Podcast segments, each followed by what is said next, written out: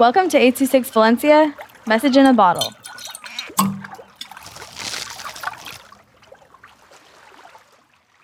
The Day at the Beach by Dylan with 826 Valencia.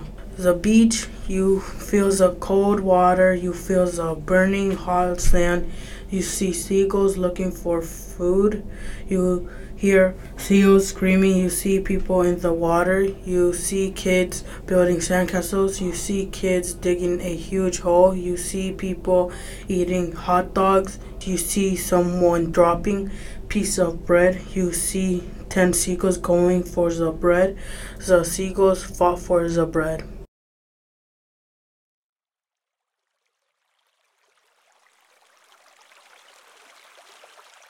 Six Valencia is a non-profit organization dedicated to supporting under-researched students with their writing skills and to helping teachers inspire their students to write.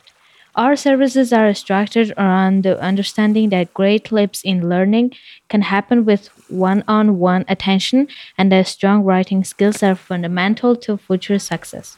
If you want to hear more podcasts or learn more about the organization, visit us at a 2 valenciaorg